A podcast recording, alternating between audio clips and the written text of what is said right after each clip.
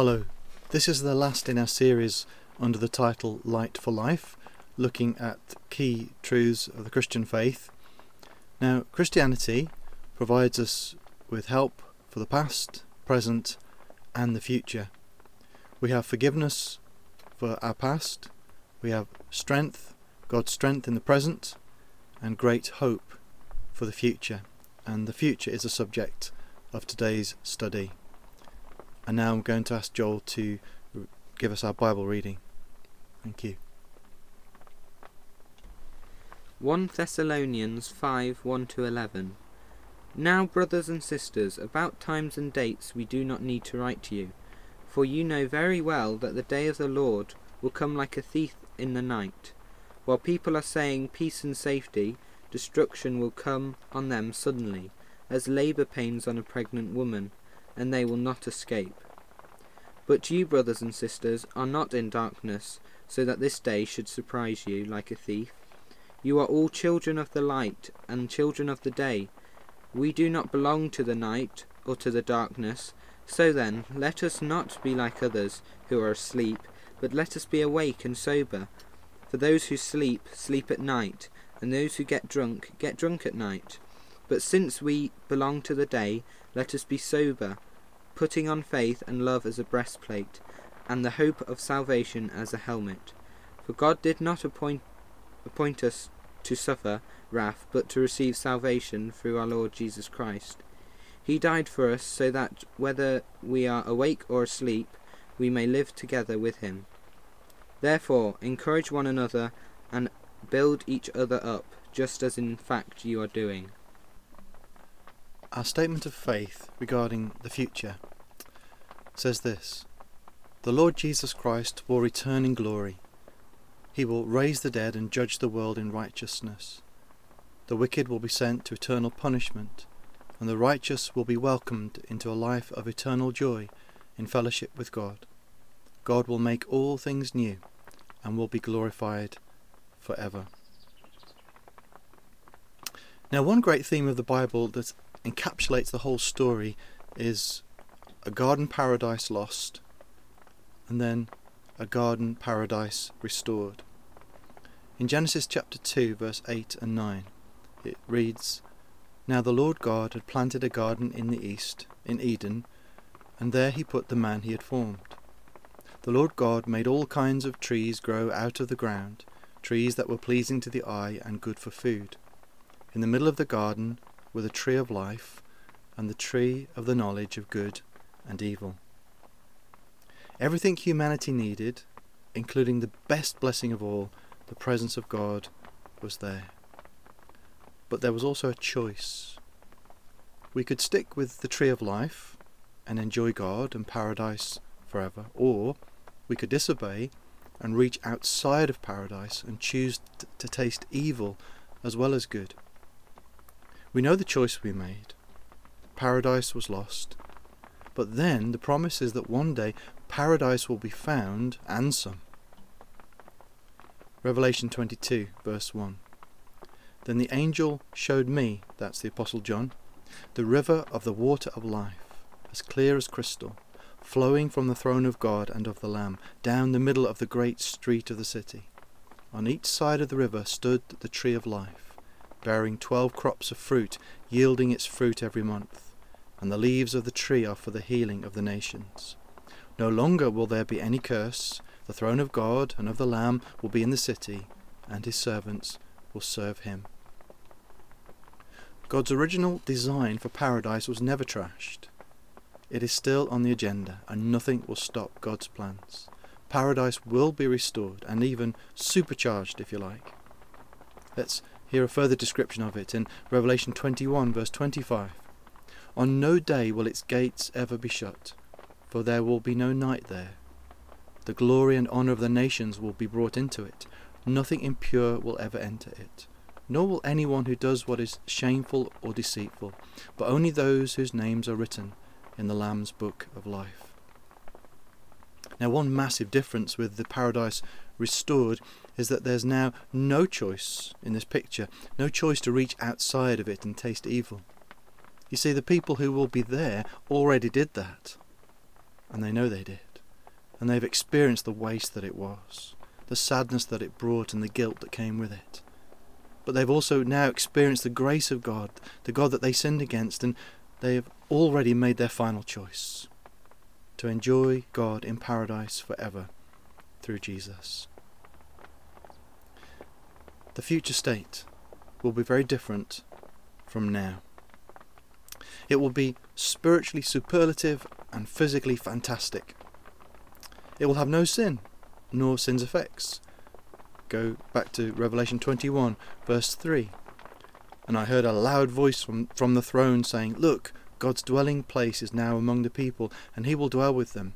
They will be his people, and God himself will be with them and be their God. He will wipe every tear from their eyes. There will be no more death, or mourning, or crying, or pain, for the old order of things has passed away. And there's a strong implication that the things that prevent us human beings from really living, from reaching our full potential, will be finally removed.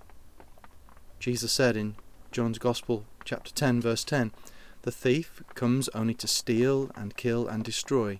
I have come that they may have life and have it to the full. And that, that begins now in degrees when we become Christians in this lifetime, but it will only get better we will know God and we will experience Him in ways that are beyond even the godliest Christian has ever enjoyed in this lifetime. The Apostle John's first letter, chapter 3, verse 2 says, Dear friends, now we are children of God, and what we will be has not yet been made known. But we know that when Christ appears, we shall be like him, for we shall see him as he is. All who have this hope in him purify themselves just as he is pure. In his prayer to his Father, we get a glimpse of the good things that Jesus has in store for us. In John 17, verse 3, Now this is eternal life, that they know you, the only true God, and Jesus Christ, whom you have sent. Then, moving to verse 24, Father, I want those you have given me to be with me where I am, and to see my glory, the glory you have given me, because you loved me before the creation of the world. So the future for a Christian will be spiritually superlative. But we are not destined for a bodiless existence floating ethereally on a cloud playing a magical harp. The future for a Christian will be spiritually superlative but also physically fantastic. There will be a physically transformed world for us to live in, in which to enjoy God forever.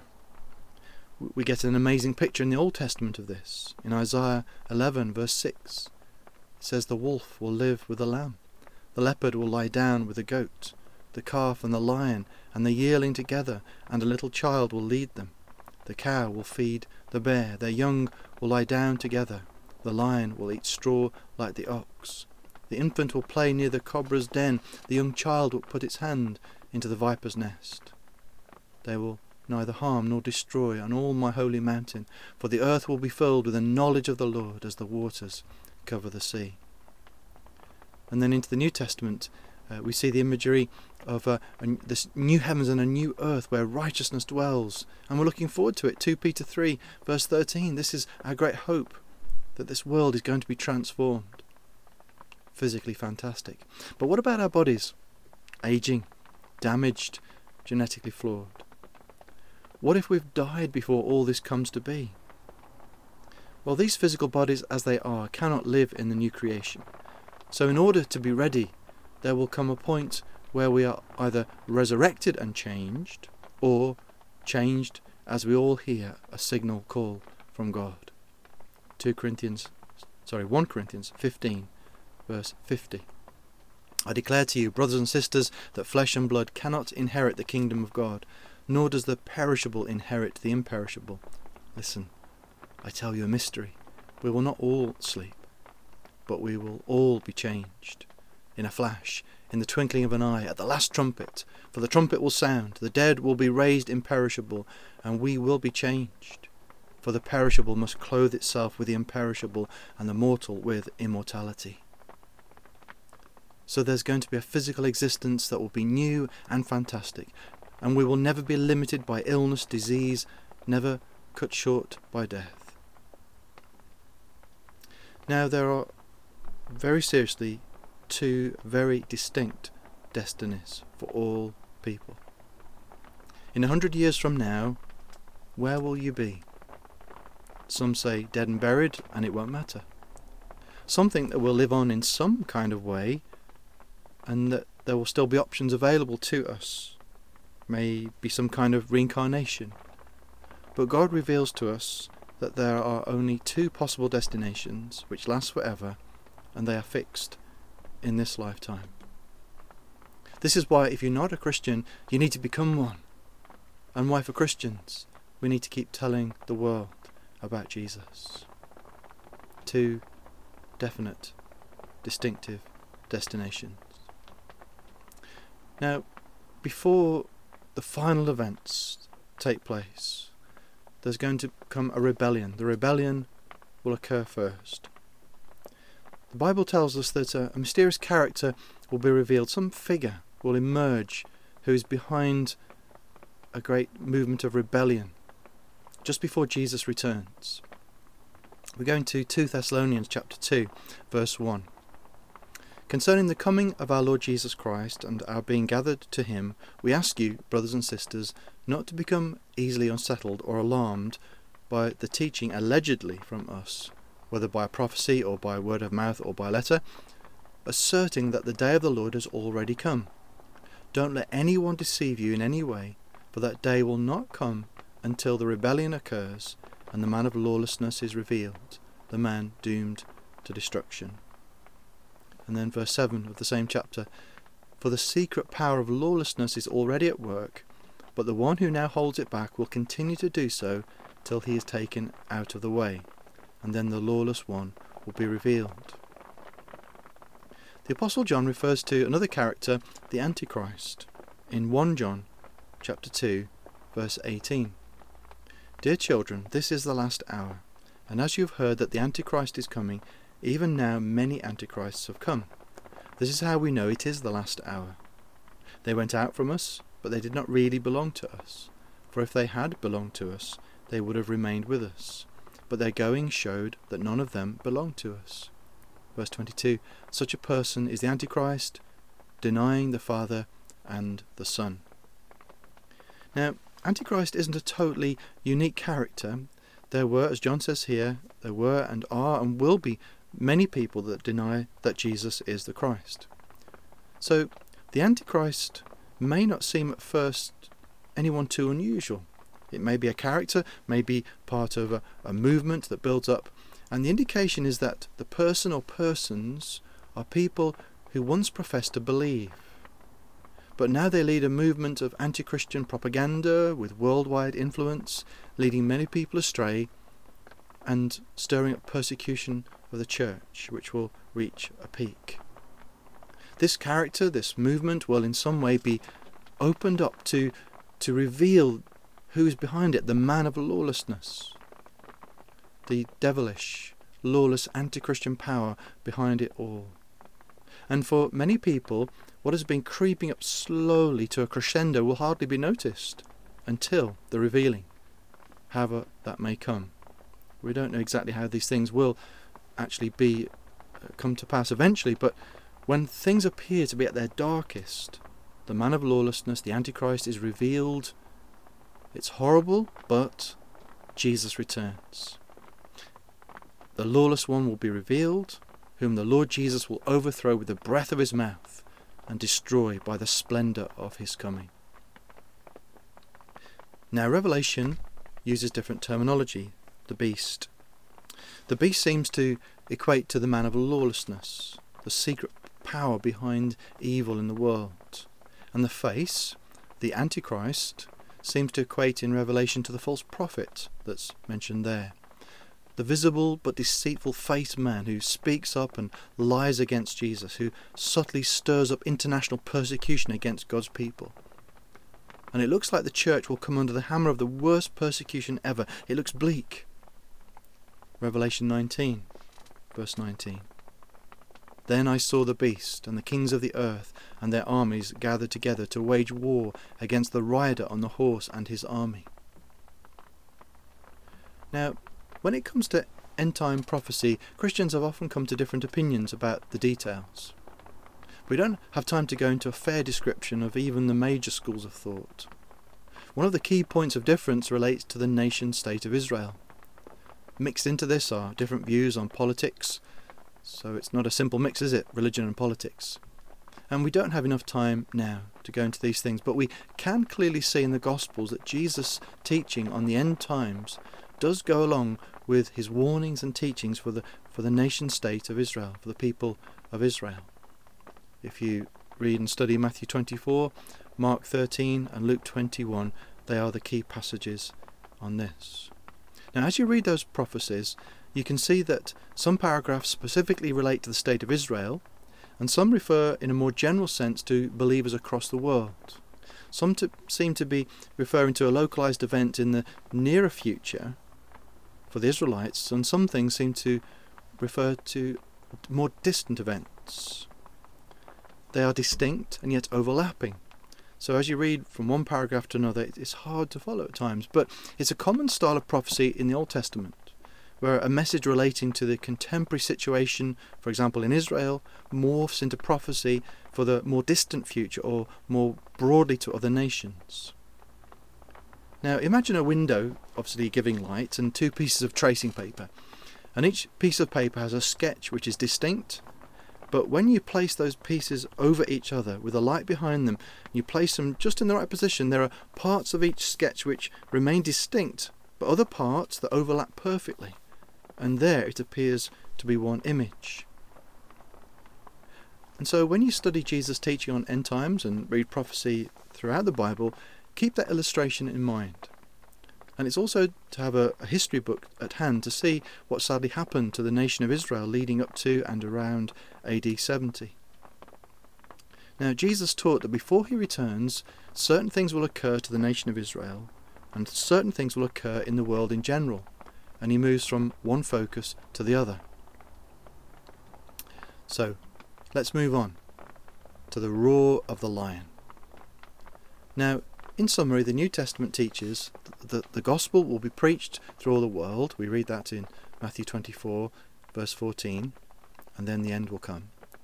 There will be great persecution of the church. There will be an attack on belief through Antichrist, and as John the Apostle said, the Antichrist was already at work back in the first century AD. But there seems to come a point where the forces of evil gather, there's a big build up, and there's a character called the Beast, or the Man of Lawlessness, who will be revealed. The destruction of the church seems possible. In Revelation 19, verse 20, as this crescendo is, is coming to its peak, and the destruction of the church seems imminent. The nations gather together. But verse 20 says, But the beast was captured, and with it the false prophet, who had performed the signs on its behalf. With these signs he had deluded those who had received the mark of the beast and worshipped its image. The two of them were thrown alive into the fiery lake of burning sulphur. The rest were killed with a sword coming out of, of the mouth of the rider on the horse, and all the birds gorged themselves on their flesh and that's the end of them.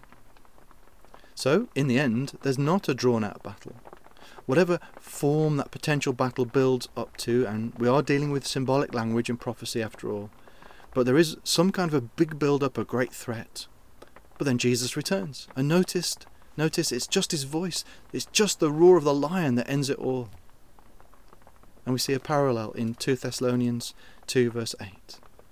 Then the lawless one will be revealed whom the Lord Jesus will overthrow with the breath of his mouth and destroy by the splendour of his coming.